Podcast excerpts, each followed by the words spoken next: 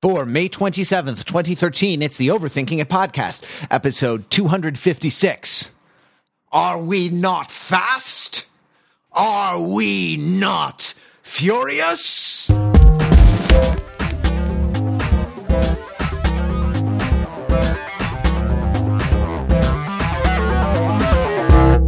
Welcome to the Overthinking It podcast, where we subject the popular culture to a level of scrutiny it probably doesn't deserve. From Los Angeles, California, I am Matthew Rather. Happy Memorial Day. We are here with the panel to overthink Furious six, a k a. Fast and Furious six, a k a the sixth installment in the The Fast and the Furious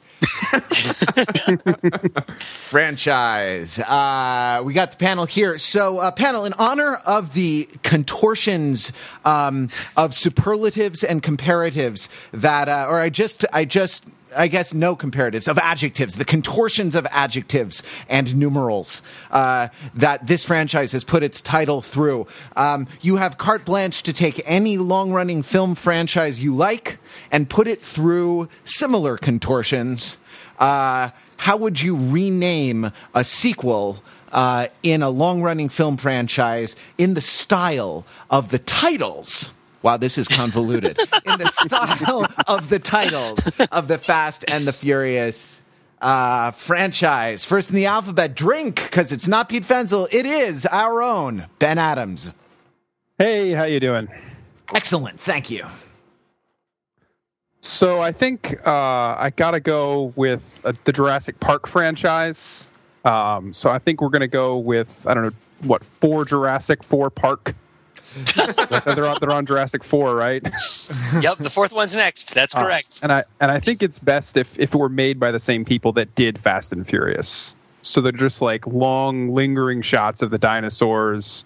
Uh, somehow there's a heist involved, and you know, primarily just explosions. I, I don't really want all this backstory. I just want to see some dinosaurs running around the place. Nice. I mean, there's a lot of people who've made the Fast and the Furious. Right, I mean, John Singleton made a Fast and the Furious movie. I'd love to see the John Singleton Jurassic Park. That would be pretty intense. Um, but yeah, I think was it was it not Jeremy Lin? I keep thinking that that's the name of the guy. no, no, no, no, no. Uh, what is what is the guy's name? Justin, uh, Justin Lin. Lin. Justin yeah. Lin. Yeah, is the director of Fast and Furious six, and I think is one of the major major domai of the of the franchise. Um, yeah, I mean, could could we involve the dinosaurs in motorsports somehow? I mean, could the, the dinosaurs do those like quad A T Vs or something? And and you know, they just oh, like, should we say right now just blanket spoilers for all six Fast and the Furious? Because they're going to start. The references are coming to come fast, and well, also the seventh one, the one that hasn't come out yet, but was teased at the end of Fast Six. Yes, Excuse exactly. Furious six. Oh, man. But I was just going to say, I don't know whether the velociraptors would be import or American muscle. I mean, what kind of... I'm five, man. Anyway. I mean, I think I think you have a race where it's like, all right, the winner gets the, the you know, starts working for our cartel. The loser gets eaten by velociraptors. Is it a race where it's two scientists riding different kinds of dinosaurs and the winner gets the other one's dinosaur or the D N A from that dinosaur? uh, uh, Pete Fenzel next in the alphabet. Hey, so uh, just a little heads up. In the last twenty-four hours, I have watched five out of the six Fast and the Furious movies, skipping only Tokyo Drift uh, for time consideration, mostly. Uh, God knows that Bow Wow deserves our undivided attention, even these many years later. Uh, so I'm a little punchy, a little punchy, like, the, like a little bit of the nitrous. I need a couple nitrous boosts to get through this one. Anyway, we all know about The Hobbit, An Unexpected Journey. Right, and we all know about uh, The Hobbit, There and Back Again. But after that, they have to make a third one. And I'm pretty sure what they want to call that one is Hobbit, Unexpected Journey. You see, because you got fat, The Fast and the Furious, and it's never confused with Fast and Furious, uh, the fourth Fast and the Furious movie. Uh, and it's just it's clear that the most efficient way to make a distinct title while maintaining a brand is just take out the articles. So yeah, Hobbit, Unexpected Journey. Right. Yep, definitely. And we have Tyrese in it, which would be awesome. Just trash talking with the Hobbit the whole time. It's great. Is there a way to involve motorsports in the world of Middle Earth? Like, could the Hobbits be riding these off-road quad A T Vs? It would go a lot faster, wouldn't it? like, like Frodo, we need to take the ring to Mount Doom. And it's like, uh, oh, when do we need to get it there? Sometime in the next two years. And it's like, how about thirty minutes? And he like pulls a tarp, and he's got like a giant, uh, I'm going to say a souped-up Honda Civic. Actually, no, it's going to be a souped-up smart car is what it is. It's smart cars with neon on the bottom. Oh, nice. Uh, Because they're hobbit-sized, right? And or you can each, ride it. Each member of the each member of the fellowship could have a different vehicle that that represents them. Like uh, I don't know. I think that that Aragorn, for example, like has a, a, a you know, an, a, like a classic motorcycle, you know, a souped-up Harley or something like that. Yeah, I mean, when he changes from Strider to Aragorn, he can like upgrade to a different motorcycle. He right. can take the broken motorcycle of his grandfather, which would be a very Fast and Furious thing to do, and like re- reforge it. Gandalf would probably drive like a big old Lincoln, like a big white Lincoln. you've, you've got to reforge the bike that was broken. Exactly, exactly. Harlassar, the Harlstone, the Hogstone. Hogstone. Uh, Mark Lee. All right, so I'm a newcomer to the Fast Furious franchise. We'll get you up to speed quickly. I, I, I see what you did there. Um, so pr- prior to seeing this movie, um, I, I most knew the, uh, the Fast and Furious franchise for its director, Justin Lin, who for a long time was rumored to direct the next Terminator movie. Uh-huh. So uh, I think that is, is no longer going to happen because he's too busy making he's, he's uh, making Fast and Furious movies fastly and furious. Lee, so he's unable to uh, to commit to a Terminator project, but I would like to see Justin Lin take on a Terminator Tokyo Drift, um, because I hear that Tokyo Drift is sort of non-canonical, so it can just be sort of a, a side diversion in, in the Terminator series where um, you know time-traveling uh, uh, Terminators from the future uh, go to Tokyo, right? So you have like a Terminator in an Asian setting. How cool would that be, right? Uh, and they uh, drive fast cars around a lot. Yeah, I mean, it could be called like... Uh... Uh, like three terms or something like that, or four terms, like with a Z, with yeah. a Z. Yeah, and they could just blow up a whole bunch of high explosives in the middle of, was it Shanghai Square, or whatever that square is called, and no one would get injured, which is really improbable. But, uh, the famous scene. Yeah, just to be clear, Tokyo Drift isn't non-canonical. It's just somewhat peripheral. The events of Tokyo Drift do take place in the Fast and the Furious universe, or as I like to call it, the Fury universe. I was like the, the Fastiverse. The Fastiverse. The, the, Fastiverse the, funi- the Funiverse. Well, I don't need yeah. to ask, Mark. I was trying to make a running gag out of the A T V line, but uh, I don't need to ask how Terminator can involve motorsports, because we know that Terminators turn into uh, motorcycles that Ducati motorcycles, to be specific. Right, exactly. They turn into Ducati motorcycles that have U S B interfaces, don't they? Yeah, so, for convenient hacking, so that uh, Sam Worthington uh, can. Right, yeah, yeah, exactly. Can no, you know, Christian Bale. Oh, it's Christian Bale who writes yeah. it. Well, he can flash the ROM is my is my yeah. point. He roots it. He does a firmware upgrade on ah. that, you know. So wait, so in the Terminator, in the Terminator Tokyo Drift, are there a whole bunch of scenes that start with like close-up shots of the T X's ass and then zoom out? An, they, Asian, an Asian version of a T X. Asian, Asian T X. Yeah. Okay. So that would be T, and then what, like, is there a, a character that represents X, that in the way... Is there any Asian language that has a character that both represents the least used letter of the alphabet and the, like, highest degree of street-losing difficulty? like, uh... Like X does for us? let, let, Let's go with the Japanese, like a rare Japanese dialect spoken only by um, by indigenous, indigenous peoples. Oh, okay, fair enough.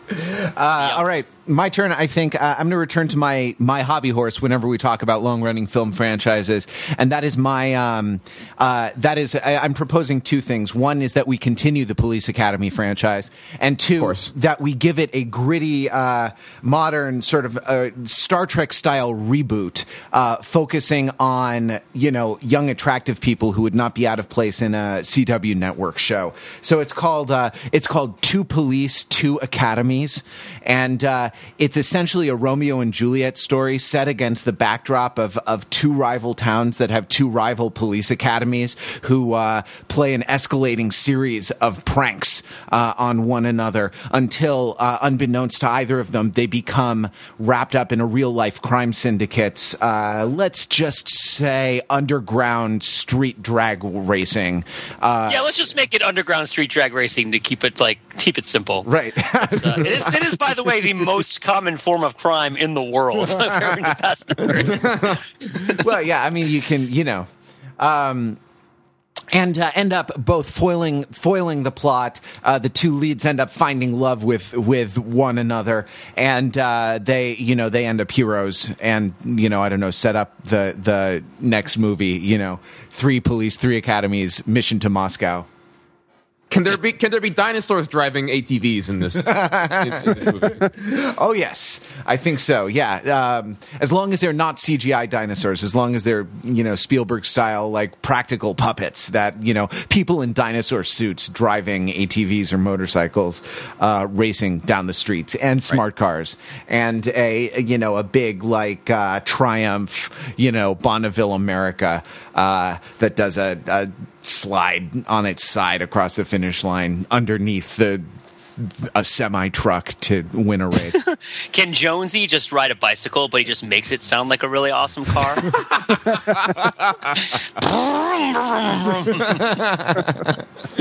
is, who is his heir? We haven't. I mean, like you know, there is no one who does what he does now. The way uh, I don't know. I feel like the way the archetypes represented by a lot of the police academy actors and whatnot. I mean, you know, for Bobcat Goldthwait, we had briefly Steve-O. And you know now I'm sure there's some other person that that we don't know about. Like who who is the new uh, Jonesy? Who's the new Motormouth Jones? Right?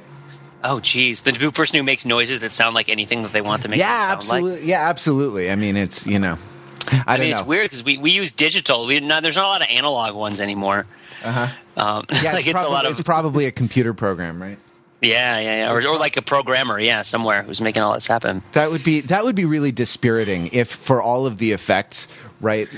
Like the person who plays Jones in the reboot, like gets out an iPhone app and just starts playing, just starts punching buttons on the screen to make all of. No, the... his love interest totally has an iPhone app that can alter her voice, and then like he finally finds someone who can understand him because nobody can make the voice sounds like he does, uh-huh. right? And so he feels like isolated, right? And then he like finds this this woman or guy, you know, it doesn't matter. It's police academy. We can be progressive progressive about it, but this person can use the app to like then also make the sound of like a golf cart falling down a flight of stairs, um, also known as the the score to any uh, Transformers movie. Right. But uh, get out of the way.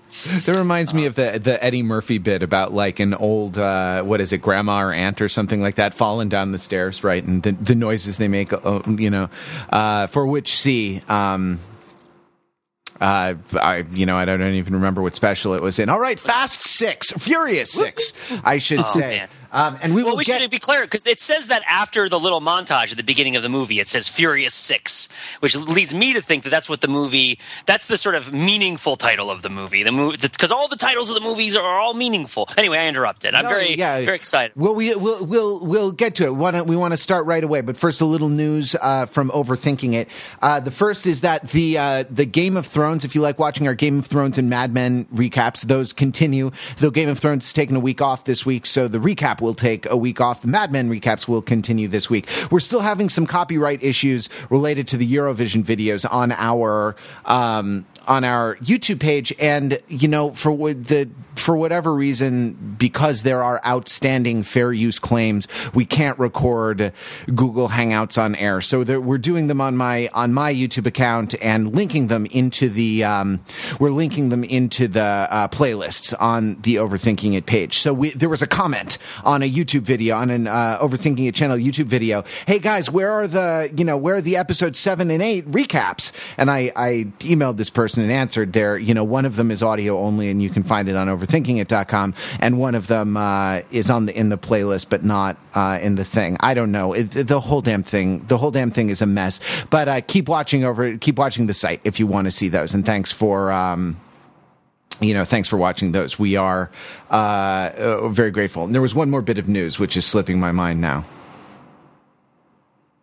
So let's launch in. Just let no, no, no, you guys, Tom Cruise. Oh, oh yeah, right. Tom Cruise. There, that's Tom Cruise what it tweeted, was. tweeted our Minority Report article. Yeah. Or rather, Tom Cruise's um, P R team. I, l- I like that his P R team signs their tweets, right? Like, I feel like there's an expectation on Twitter that it's actually the person, uh, you know, and President Obama, right? Like, he signs his tweets with his initials uh, on his Twitter account when it's actually him versus the, you know, what, the White House communications team or the Democratic National Committee or whoever it is, uh, uh, you know, right, whoever it is who's ghostwriting all of those tweets. So I'm, I appreciate that Tom Cruise's P R team uh, got wind of John Parrish's article from last year and uh, tweeted out tweeted out a link to it. That was exciting.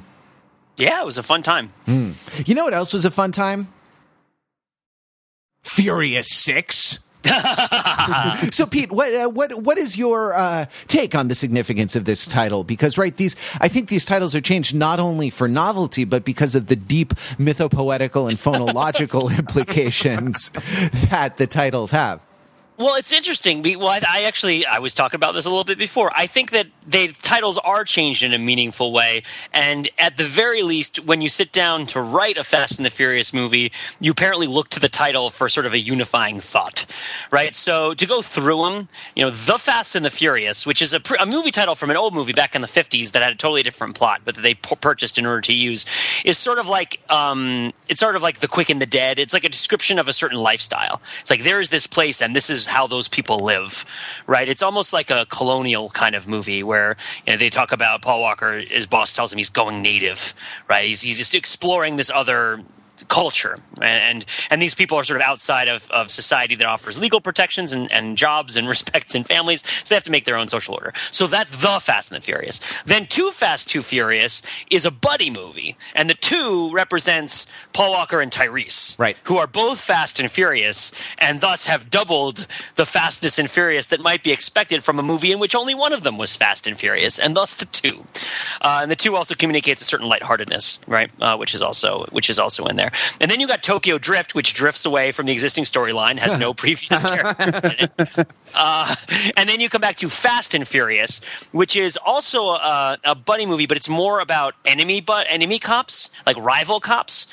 And in that sense, it's Paul Walker is the fast one, and Vin Diesel is the furious one. And they're using different methods to try to both avenge Letty's murder, right, and find the drug dealer who, who murdered her. And then Fast Five is a heist movie, like Ocean's Eleven.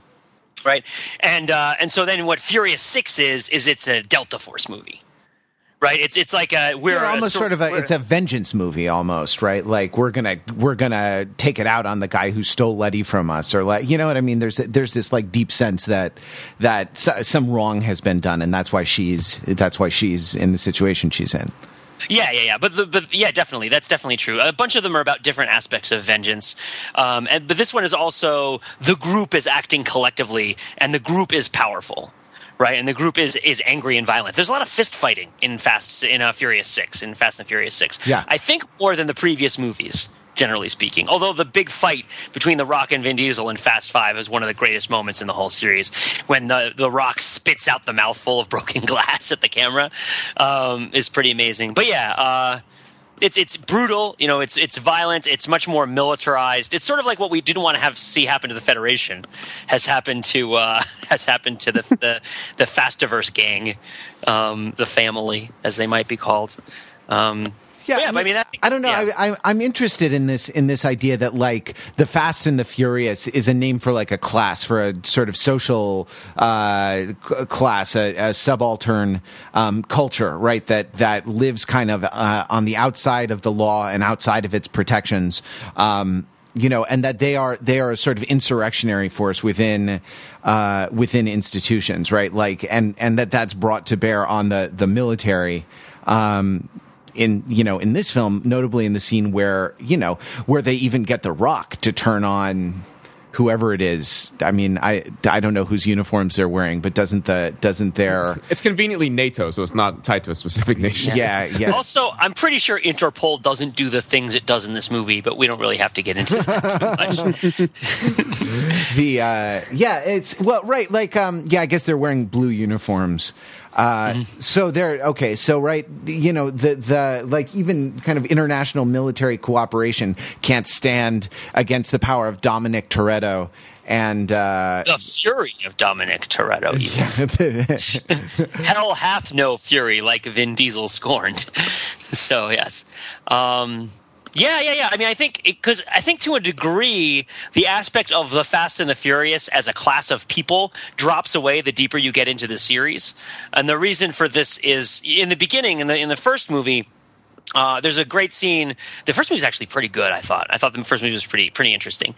There's a scene where Jordana Brewster is explaining to Paul Walker um, how their social group has kind of self-organized. And one of them is that Dom has this gravity, she says. That he has a gravity. He tends to draw people to him. And she accuses Paul Walker of like bromancing with Vin Diesel. And he lies and says that he's only in it for her. I mean, he never like... It's never admitted that it's a lie, but it's pretty clear it's a lie if you're watching the movie. Um, but uh, and, but but like the idea is that Vin Diesel has this sort of talent. It's almost like W B Du Boisian, you know, talent in tenth kind of situation, where he has this tendency where he will rise above uh, in the environment he's in, and people will be drawn to him, and that will be a source of like a new social capital. By the time you get to Fast and Furious, which is really more of a reboot, that's where the you know the contemporary series is is like reinvented with Fast and Furious, the fourth one, when they bring back Vin Diesel's crew and they cast them as these not only they're no longer like amateurs who are pulling off you know uh, robberies of trucks on the highways.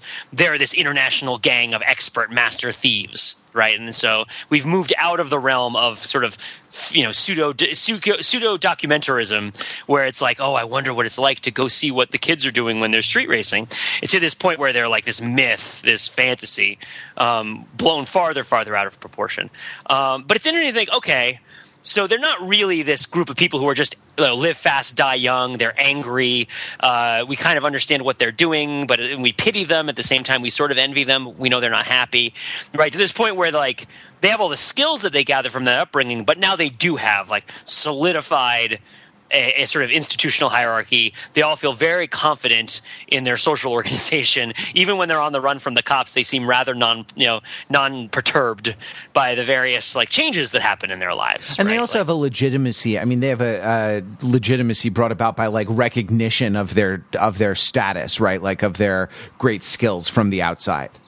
Right, right, right. Like one of the first conversations in the very first Fast and Furious movie is about how nobody trusts Paul Walker because he keeps, keeps ordering a tuna sandwich, and they all know that they don't have good tuna sandwiches at their little place.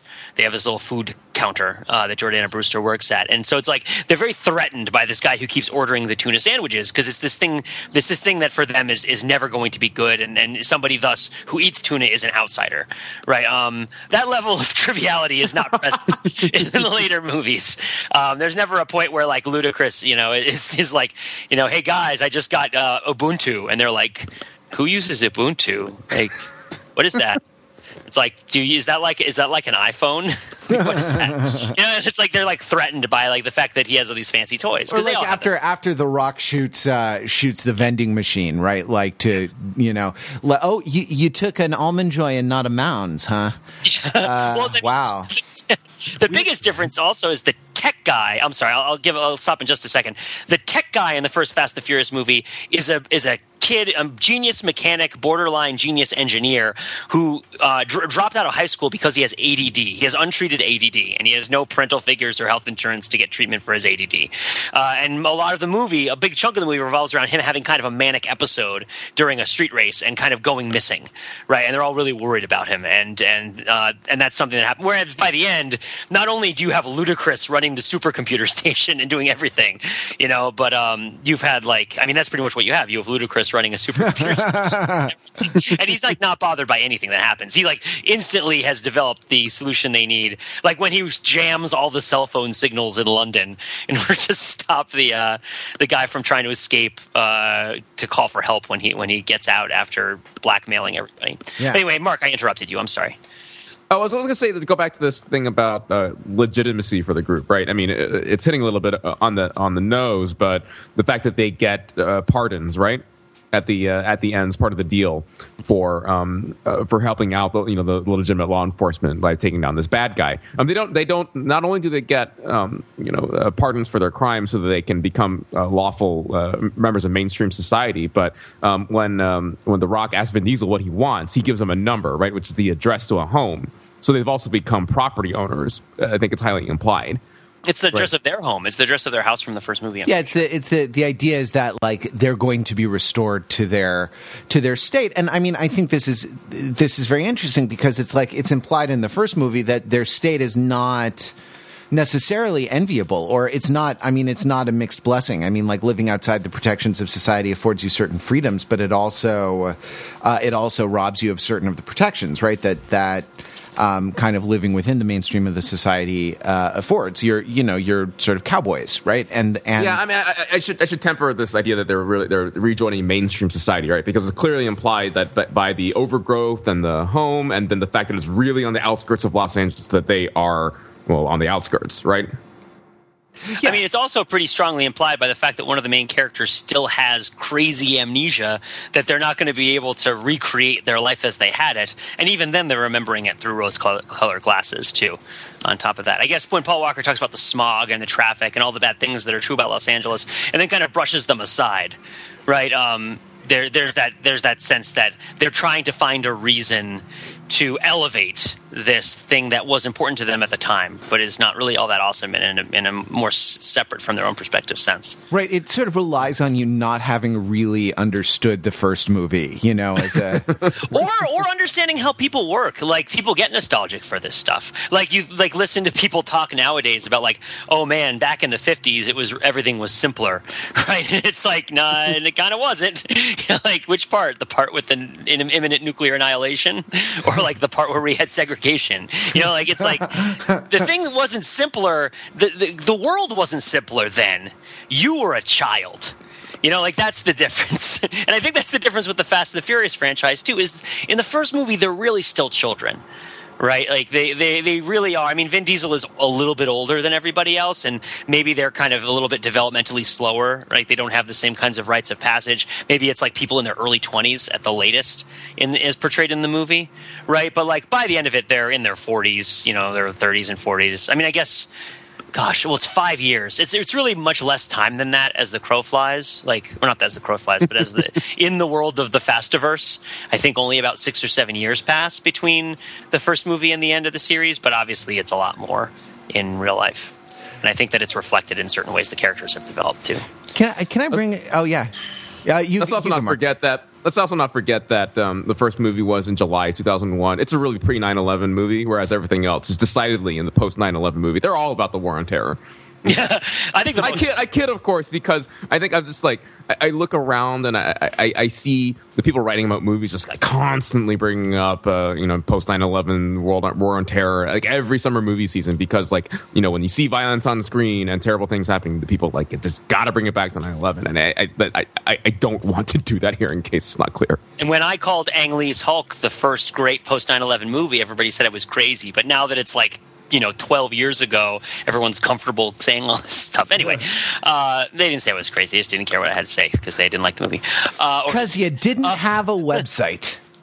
Exactly, exactly. Now you have a um, website and the world clamors to hear your opinions about things. But here's here's the thing is that, like, I think the biggest change between the first Fast and the Furious movie and all the other ones isn't that the other ones are in a post nine eleven world. Is the other ones are in a post-Limp Bizkit world, right? Like, it's like if you watch the first Fast and the Furious movie, they play Rollin' by Limp Bizkit with, like, not a hint of irony, right? Because we're, we're still – it's all sentimental, right? Or that, like, rap rock.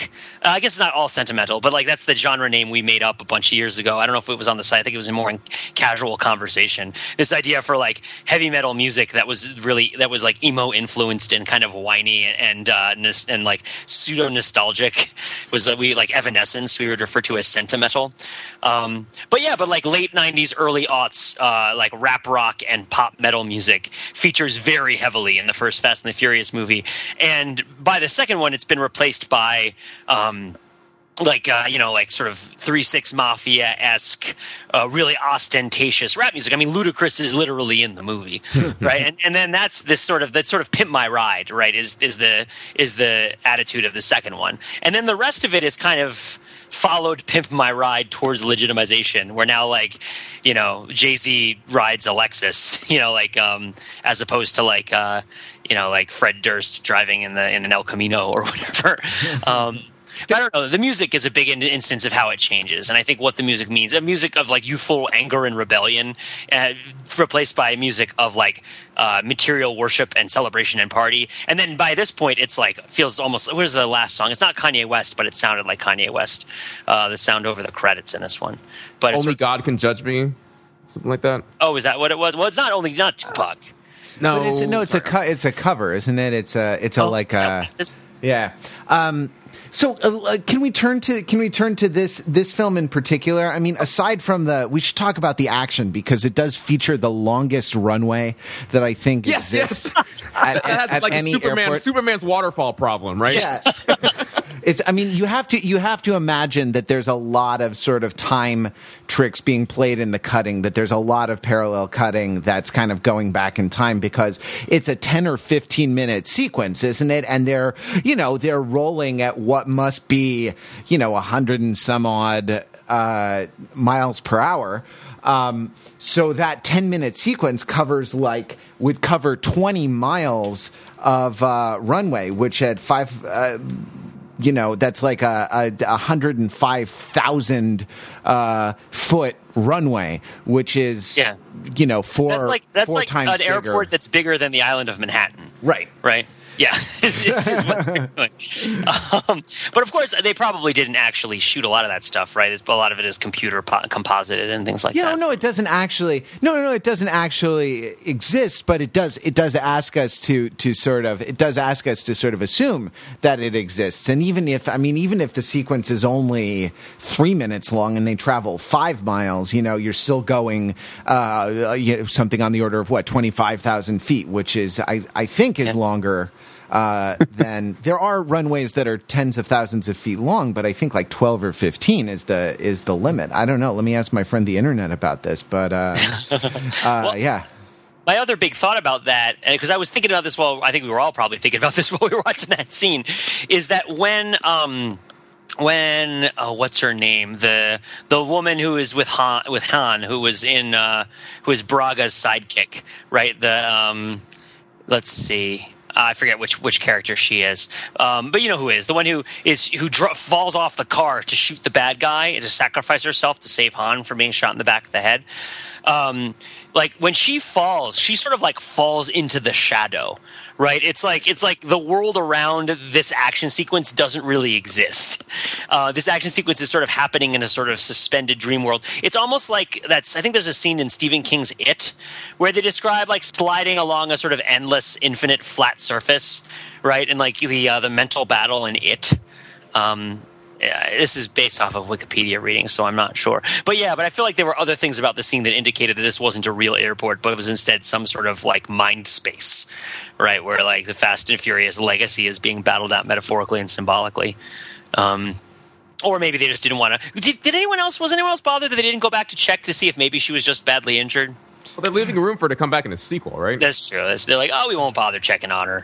Yeah, but I, like, I also thought I also thought you kind of had she kind of had to be dead because you know she fell in the same way that the villain fell, you know, right? And right, that right. like if if he's dead, she's she's got to be dead. Yeah, but we saw the villain um, and the ground more than we saw her in the ground. Like maybe she landed in a big pile of luggage. Yeah, yeah, it's true. Maybe she landed against the windshield of a car. Right? Yeah. How did, you know Which, how did you know that car? Dude, this movie in religion, right? Like, how did you know that car was going to be there to break our fall? So this is the thing, actually, I, we got sidetracked on a tangent about That's runways, right. but I wanted, this is the thing I wanted to bring up, actually. Like, do you, do you think that there's a metaphorical story to, uh, to the movie, right? Like, uh, oh, by the way, runways at, uh, runways at Los Angeles International Airport, um, twelve thousand feet long. The lo- the longest one, so so we're talking double or more uh, the length. Um, wow, you, it's even half that long. Jeez, Anyway, continue. The, exactly. There is a, according to Wikipedia, there is a runway in the People's Republic of China that is eighteen thousand feet long. So, so one point five times that length. Yeah. Uh, so there you go. Yeah, a lot of so right. So there you go. And this this is this doesn't even account for our theory that it could be all cut continuously, and the, it could be a twenty mile long runway, you know, coming in at over one hundred thousand one hundred thousand feet. So, you know, the magical runway of I mean, this runway is fast and it is furious is my point, I guess. What, do you think that there's a metaphorical story in this movie that has to do with the kind of character arcs? Because it's not, you know, I think they're done learning lessons a little bit, right? Like, and they've they've sort of have grown up, they've had like a mystical journey of, you know, self-understanding, and now they pretty much are who they are. So with the, you know, you gotta have faith stuff, or especially with with Michelle uh, Rodriguez's um nearly said Michelle Williams' journey, which is a different, I mean, that's two Dawson, two Creek, I guess. But, um, but, uh, Casey could be in both of them. But, uh, the, um, you know, with, with her story from like, uh, you know, amnesia to sort of awkwardly sitting on, um, awkwardly sitting on Vin Diesel's lap at the end. Did anyone else think that was, that was a little odd? But, uh, but like, pseudo non, if she can't remember even who she, like anybody she ever known is, that's kind of non-consensual, right? Yeah, like, so that's, that was my feeling as well, right? Like, I don't know, maybe she, like, because the level of familiarity, maybe she falls in love with, with Vin Diesel from scratch all over again, and okay, I'm willing to accept that to a certain point, but they're not at that level by the, you know what I mean? Yeah. They're not at the, at the sitting on the lap at the barbecue, at the backyard barbecue level by the, the end of the movie. I don't know, did you get a sense of a moral, uh, of a moral or metaphorical story uh, in this film? Oh, well, it's definitely about memory. Right, and like and, re- and remembering and recontextualizing the things that have happened to you in the past. Right.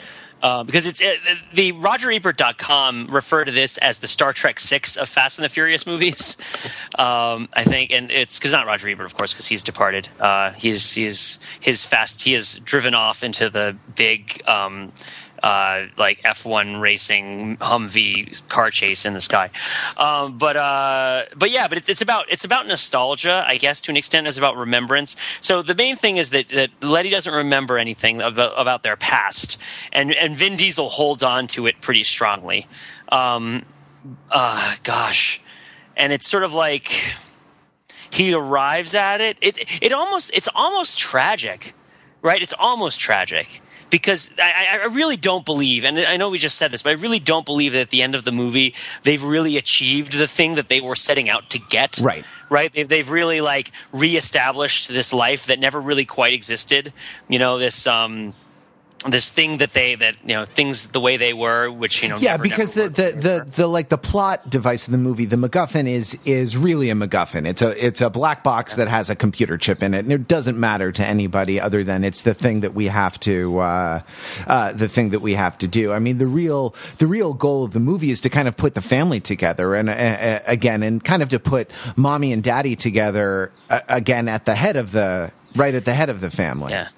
And I think that, the, the big, the big, the, the big symbol I think that helps helps unpack this is the, the speech by Tyrese when he talks about how the different members of the evil squad of, of Shaw's people are like evil versions of their squad. Yeah. Right.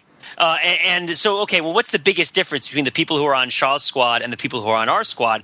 Uh, well, there isn't really all that big a difference because we know that Letty can be on both squads. The big difference is when Letty is on Shaw's squad, she doesn't remember or value the things that she shares with these people, right? And like Letty talks about precision and versus Vin Diesel talking about loyalty, right? So it's like all of the things that make these people awesome um, could very well make them bad. Uh, or good, it doesn't really, you know, there's no, the moral force of what they do isn't incorporated in how fast or furious they are. I mean, I guess it's how furious they are in the sense of how passionate they are in the remembrance of, of, of the, the past time that they had. I think um, the, the big twist, right, with, uh, and this is your last chance to not find out the big twist at the end of Fast and Furious six, uh, which is when um, the the M M A girl, Gina right. Carano's character. Yeah. yeah, Gina Carano's character is revealed, who's The Rock's sidekick throughout this movie, is revealed to have been a, a sleeper agent working for the bad guys. And because that moment is really important because it puts in context the fight that, that she has with Letty much earlier in the movie, which at the time doesn't really seem to, to be very motivated. um, right? Like uh, because the two of them are fighting, but Letty has a history with most of the characters in the movie, or at least at least four or five of them. Uh, and why is she fighting one of the only characters who doesn't know who she is, right? Like that's that seems like it takes tension out. And the reason is because it's a girl fight, right? Oh, it's salacious. It's exciting to watch these two girls fight each other, these women fight each other. Uh, but it's revealed when Gina Carano flips that they're mirror images of each other. They're sort of like struggling ways in which this person could exist. One without the kind of mem- memory and, and And important things that were happening in her life back when she was growing up, and, and you know, one with that, one without that, uh, and what's the difference, right? What, and what is it like to choose precision over loyalty? Um, I don't know. That's that's sort of like those are the big things that I look to when I'm trying to unpack this thing. I but thought, I still don't feel like yeah, I thought yeah. that that precision was a pretty poopy. I mean, like that's is that a is that a good foil for loyalty, right? I guess it's uh... it's it's a code, and I've heard that a man is has to have a code. That is an important thing too. Yeah, it's not the best word. It's, yeah, that, I said that. Yeah, it's like he's like my my my brother always told me a man has to have a code. It's like my brother is Omar, but uh, but no, he, I don't think he really means. I think precision's a poor word choice. They should have rewritten that scene until they picked a better word, because what he really means is. Like functional functionality, right? Or sort of victory, right? Like uh, you know what I mean? Like there's uh, victory at en- at any cost. Uh, or well, and even even more than that, not just that you win, but that the people work as pieces the way that they are supposed to. It's a metaphor for a car, sure, right? Like, is is that like you know? It's not it's not just that the car wins, but it's that like it's a it's a machine, and you swap out the bad parts for good parts. Well, and um, it, it also it also suggests that the pieces are interchangeable.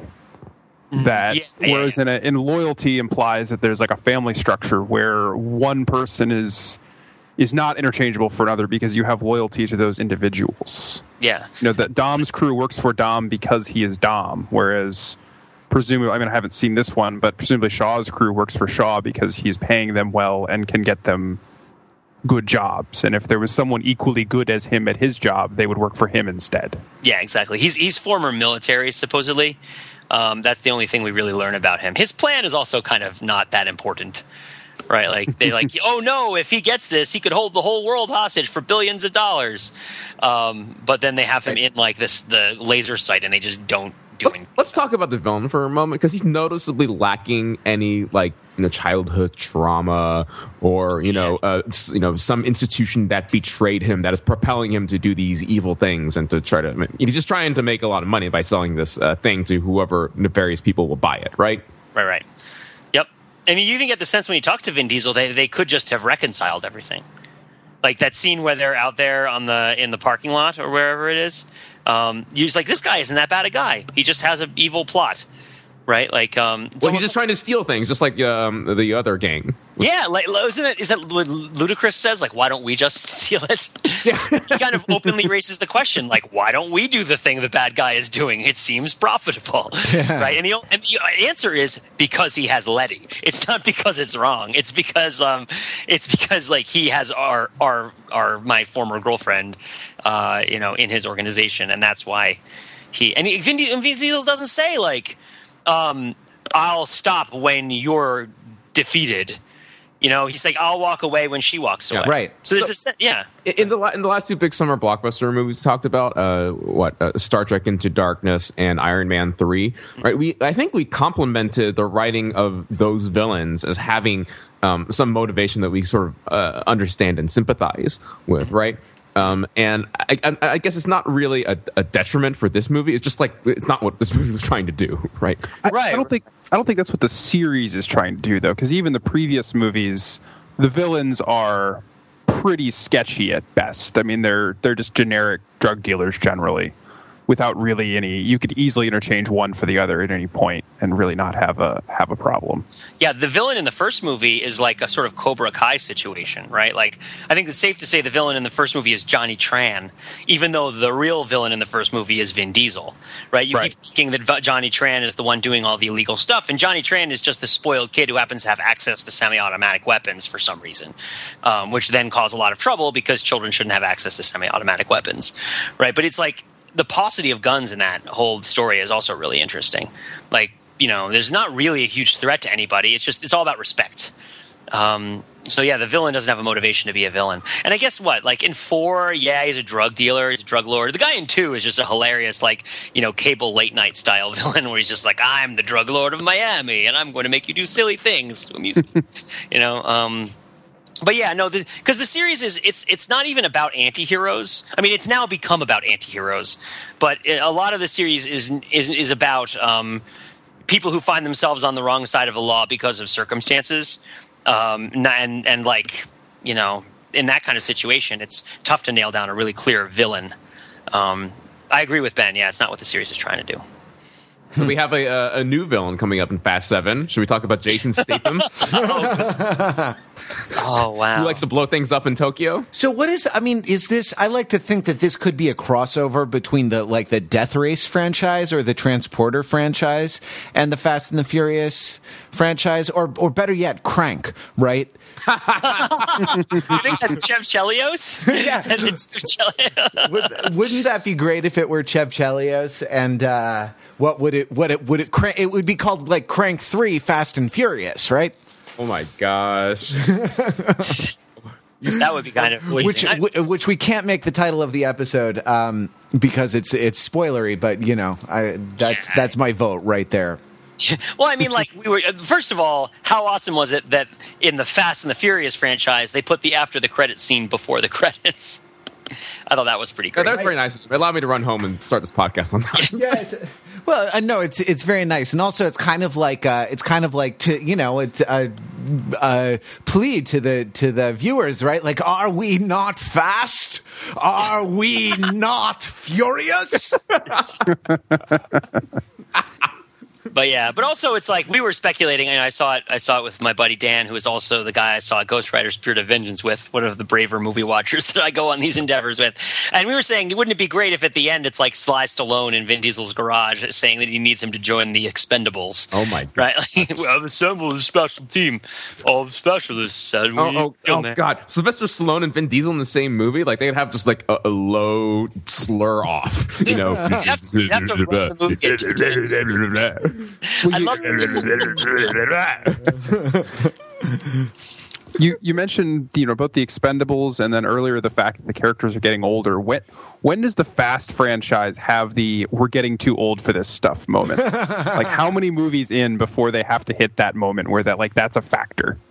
I think the next one. I mean, they're almost there already, right? Like they're almost they're they had the retrospective montage of their past experiences being young, just to like remind you of what they used to look like. Yeah. At the end of this movie.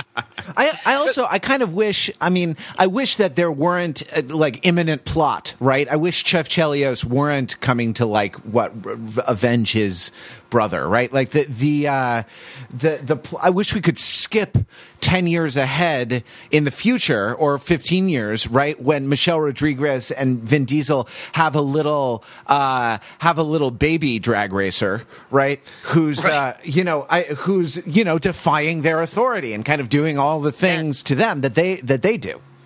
And who, and then social services is threatening to take away because she's not high functioning enough as like a severe anterograde amnesiac to care for a child, and he's like at the garage all the time. Well, the, gra- the garage is at the house, though, right? Like that's uh, true. That's true. I just really feel like that that that's going to be a, if that were if this were real life, that would be a really bad situation. That, that's the time you got it. You stay with the Brazilian cop and you put her in an institution until she like, recovered. Anyway, never mind. Like, I don't think people understand how, what a horrible, devastating thing it is to lose your memory. Um, but yeah, it would be nice to, if they had some opportunity for repose so that you could come upon them not in immediate reaction to some sort of horrible thing, but living life on their own terms, and thus you could see how they changed, right? Yeah. Um, although I guess they could just do that in the second scene of the next movie rather than the first. um, yeah, do Chev, dispense with Chev, or dispense with Chev in the first ten minutes.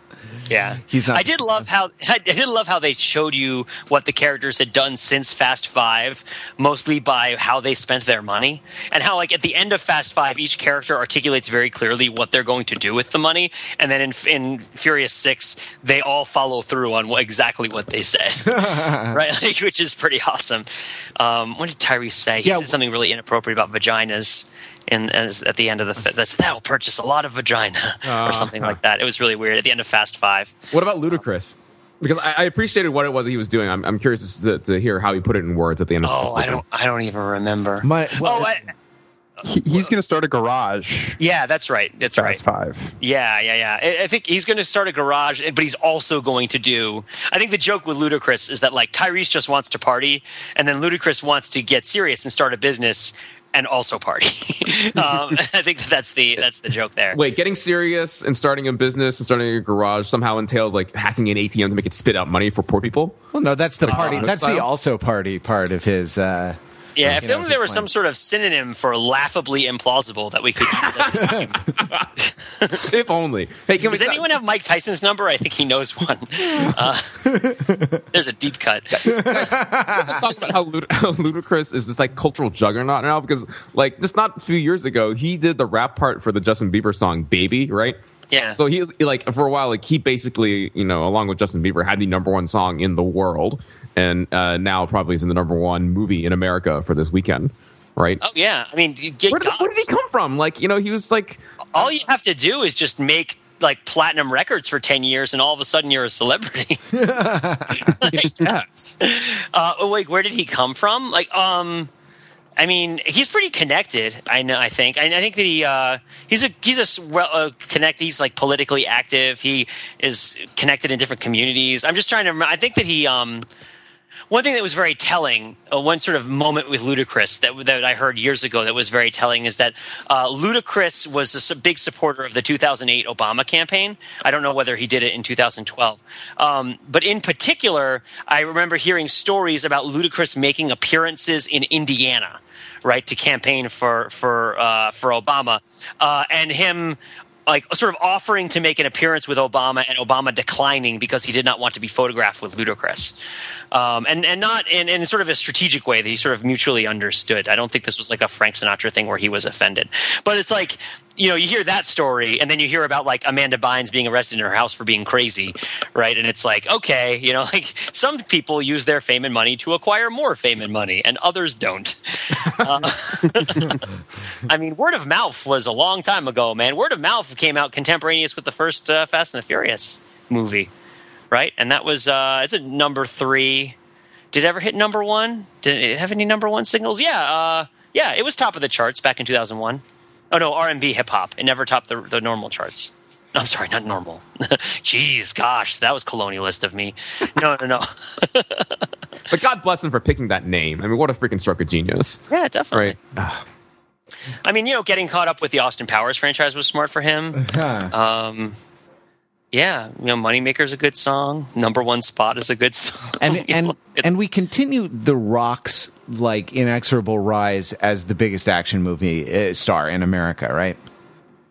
Oh, it's more than a rise. I mean, this is this is it. This, the, the apotheosis, you think? Well, I mean, maybe not the apo- maybe the apotheosis will be in a movie where he is more center stage. But I feel like uh, we're, if we're gonna like we're gonna be like, oh, The Rock is rising, The Rock is rising, The Rock is rising, and then it's like, oh, The Rock missed a step. What's going on? What's wrong? And we'll have realized that this whole time that The Rock was rising was when he was on top. Yeah. Right. Um, Because this is pretty great. His performance in this movie is pretty awesome. I mean, the the Rock himself is he is both Sisyphus and he is the Rock. You know, he's pushing himself. He's pushing himself up the hill. It's all the way down. Well, it's just funny because, I mean, as a professional wrestler, one of your main jobs is to throw yourself to the mat with great force and an appearance of great pain. So uh, he's definitely he's been, been both the he's definitely been the the, the rock bottomer and the rock bottomee in both cases. Uh, all right. Um, so that's uh, that's Fast Six. Listen, that um, went quickly, and I'm furious. Rage did Muse, we, we, sing of the rage of Vin Diesel. Did we stay on topic enough, or did we drift too much? Yeah, the, well, I, think, the, I, think we got, I think we got to hit the brakes on this, guys. Uh, oh, okay. No, I say let's hit the Nas. and uh, um, So, uh, hey, we are actually, we're recording this uh, on an unusual day for us. We usually record the Overthinking podcast on Sunday nights, and we're recording it on Saturday afternoon, um, partly because it's a holiday weekend and there, you know, there were scheduling issues, uh, partly because uh, we intend to spend the rest of the next forty-eight hours uh, watching and rewatching and then rewatching again the, what, fifteen, fourteen, fifteen new episodes of Arrested Development that are going to be released Uh, on Netflix at midnight tonight. So uh, you thought you had a mind-bending marathon on Friday, Pete, with the Fast and the Furious franchise. Oh, good Lord. there, is, there is yet another marathon. And so we, we decided not to podcast on these, these this week to, to give us all, uh, podcasters and audience alike, a week to... Um, you know, fully to to understand the uh, the Arrested Development uh, things, but uh, the uh, episodes that are coming out. I don't know. You guys have any thoughts? You you looking forward to this? Obviously, really much looking forward to it. Um, a, a, more than a little bit nervous that it's not going to meet the extraordinarily high expectations that everyone has for it. Um, I, I just I, I um, last night I rewatched the first two episodes of the original run of Arrested Development, and uh, just the. the sharpness of the writing, the twisted nature of the comedy, in particular, like the um, the ridiculousness of the Tobias character. Um, all the characters are pretty ridiculous, but Tobias in particular, um, it's it's just it's this unholy combination of genius, um, and it's hard to to, to mix metaphors. It's hard to capture that lightning in a bottle twice. So I'm nervous.